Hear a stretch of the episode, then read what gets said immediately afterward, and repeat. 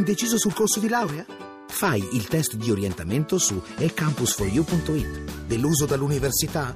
Su ecampus4u.it scopri un nuovo modo di studiare. Troppo impegnato per laurearti? Il piano di studi lo progetti tu su ecampus4u.it. Università eCampus. La conosci? La scegli. Voci del mattino. This is as close as we can get to the base of the World Trade Center. You can see the firemen assembled here, the police officers, FBI agents, and you can see the two towers. A huge explosion now raining debris on all of us. We better get out of the way.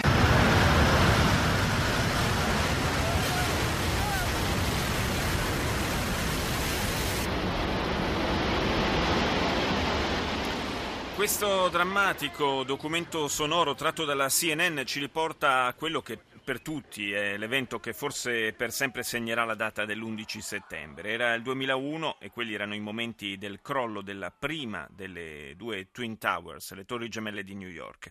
Negli stessi giorni, però sette anni più tardi, nella stessa città si stava per consumare un altro crollo, quello della banca d'affari Lehman Brothers, un crollo fisicamente intangibile ma che ha avuto conseguenze non meno gravi e concrete. Dovrò convocare una conferenza stampa prima possibile e non so che cosa devo dire. Ecco come puoi spiegarlo. Wall Street ha cominciato a raccogliere i pagamenti dei mutui per le case e a rivendere parte di quei pacchetti a degli investitori che hanno reinvestito e hanno fatto tanti soldi. Così gli investitori hanno cominciato a dire avanti, dateci altri soldi. Gli istituti di credito avevano conferito prestiti con buon credito, ma poi hanno raschiato il fondo abbassando i criteri di aggiudicazione. Sì, così, per contenere i danni, le banche hanno stipulato polizze assicurative.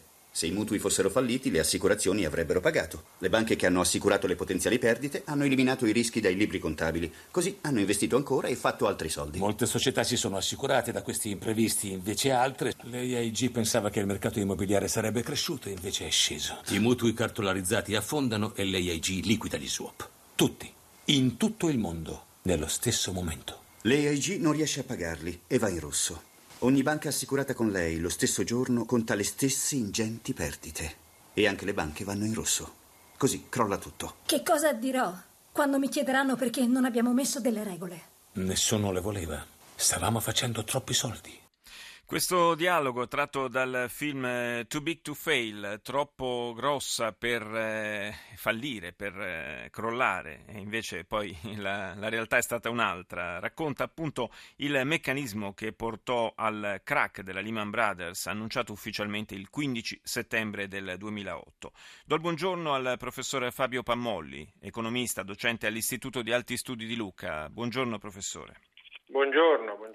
Eh, naturalmente la spiegazione di come si arrivò al crack eh, della Lehman Brothers, eh, tratta appunto da, da, dalla pellicola Too Big to Fail, eh, magari non sarà eh, del tutto eh, scrupolosa dal, punto di vista, dal suo punto di vista accademico, però insomma aiuta a capire un po' il meccanismo che, che portò a questo, a questo, disastro finanziario con tutto l'effetto poi domino che abbiamo abbiamo, abbiamo conosciuto nei mesi e negli anni a seguire. Eh, quello che eh, è interessante è eh, il, alla fine la, la, la missione eh, non c'erano, non, stavamo facendo troppi soldi per cui nessuno era interessato alle regole. Quelle regole adesso ci sono? Sì, adesso abbiamo avuto sicuramente una eh, stratificazione di regole di salvaguardia sia di delle posizioni dei clienti e degli investitori, sia delle regole di salvaguardia sistemica, introducendo dei requisiti di patrimonializzazione eh, da parte delle banche, introducendo la necessità per le banche di dare garanzie, di avere copertura per prodotti complessi e quindi di avere requisiti di capitale in grado di fronteggiare eventuali perdite che dovessero essere iscritte a bilancio non solo per eh, la gestione o per il trading, ma anche per la necessità di contabilizzare a bilancio il, per il peggioramento del merito di credito delle controparti di questi contratti complessi. Quindi sicuramente eh, c'è stata una, eh, serie, una seria azione di regolazione. Rimangono alcuni punti rimangono alcuni punti, cioè a dire quando noi ascoltiamo nel, nel, film, in modo devo dire molto efficace, questa dinamica di contagio che si manifesta, questa, questa, questo incendio che si passa da un'istituzione all'altra, e questo incendio trova origine all'epoca in una politica monetaria molto eh, aggressiva, e quindi in una presenza di forte liquidità nel sistema finanziario, in una crescita esponenziale del sistema finanziario che arrivò a crescere sei volte più velocemente della crescita del prodotto interno lordo, quindi della ricchezza reale degli Stati Uniti, e questa eccessiva dimensione del sistema finanziario ha determinato alcuni effetti. Intanto determina una fragilità di per sé, ma questo ora non lo approfondiamo in questo uh-huh. momento, ma poi determina la nascita di bolle.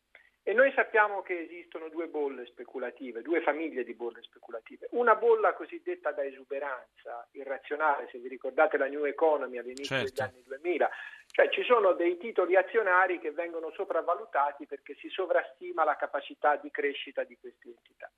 Ma una seconda bolla, una seconda tipologia di bolle, che è quella che abbiamo sentito ricostruire, è una tipologia di bolle di credito e debito, cioè sono posizioni che in questo caso nacque per la cosiddetta democratizzazione del credito, che poi fu in realtà una democratizzazione del debito. Negli Stati Uniti c'era la politica che ogni americano dovesse avere la propria casa.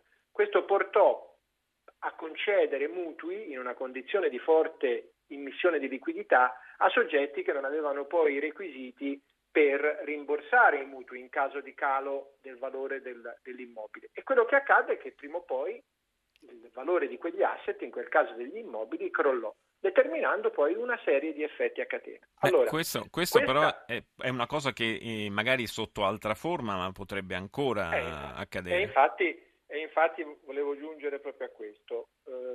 Nei tempi limitati che abbiamo voglio da un lato citare la frase di un operatore che disse se lanciate un frisbee eh, volete che sia un buon cane da riporto a riportarvelo o volete che il frisbee torni sulla base del lavoro di un grande fisico teorico che costruisce un modello? Cioè a dire il sistema deve forse semplificare oggi alcune delle regole che ha introdotto. Il secondo punto è proprio quello che si è intervenuti con regole micro a livello di requisiti e di garanzie sul sistema bancario e sui requisiti di patrimonializzazione e capitalizzazione delle banche, non si è forse ancora intervenuti pienamente proprio sulla parte macro finanziaria, cioè eh, dobbiamo riflettere che fino a quando gli incentivi alla creazione del credito che derivano da una politica monetaria così espansiva come quella che abbiamo ancora oggi, con i tassi di interesse così bassi, sì. con la necessità da parte sia della Banca Centrale Europea che della Fed di mettere liquidità, ebbene quando abbiamo incentivi così forti a creazione di credito facile, purtroppo la probabilità che bolle di quella natura si riproducano in forma diversa eh, non è zero, è anzi eh, significativamente più alta di zero. Da questo punto di vista il ribilanciamento non può che venire dall'economia reale e c'è sicuramente la necessità di una crescita della domanda aggregata e quindi di una ripresa della crescita economica reale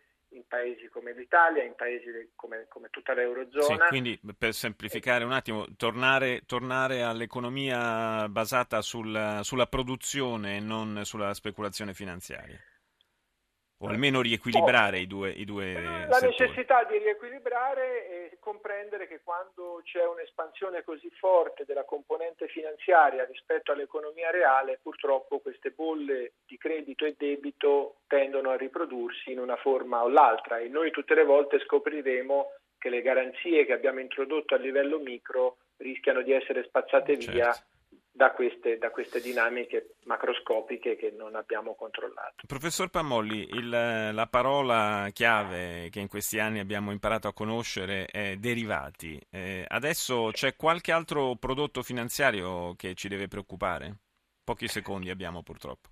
Ma guarda, io credo che non sia la natura del prodotto in sé che in questo momento ci deve preoccupare. Come abbiamo ricordato in questi passaggi, è la corrispondenza tra prodotti e clienti, la, capa- la capacità di valutazione dei clienti, quindi la necessità che prodotti complessi non siano dati in pasto sul mercato cosiddetto OTC a operatori che non hanno capacità di valutazione, lo abbiamo scoperto anche con i comuni e con le amministrazioni esatto, locali italiane. Esatto. E quindi questo mi sembra il punto più importante, cioè controllare il fatto che i canali di trasmissione di questi prodotti, di valutazione del rischio, ecco un punto e chiudo eh, che siamo proprio, positivo la devo, la devo qualche anno fa è che qualche anno fa i più bravi matematici andavano a fare innovazione finanziaria, oggi i più bravi matematici vanno a fare analisi del rischio. Grazie Questo... al professor Pammolli, linea GR1.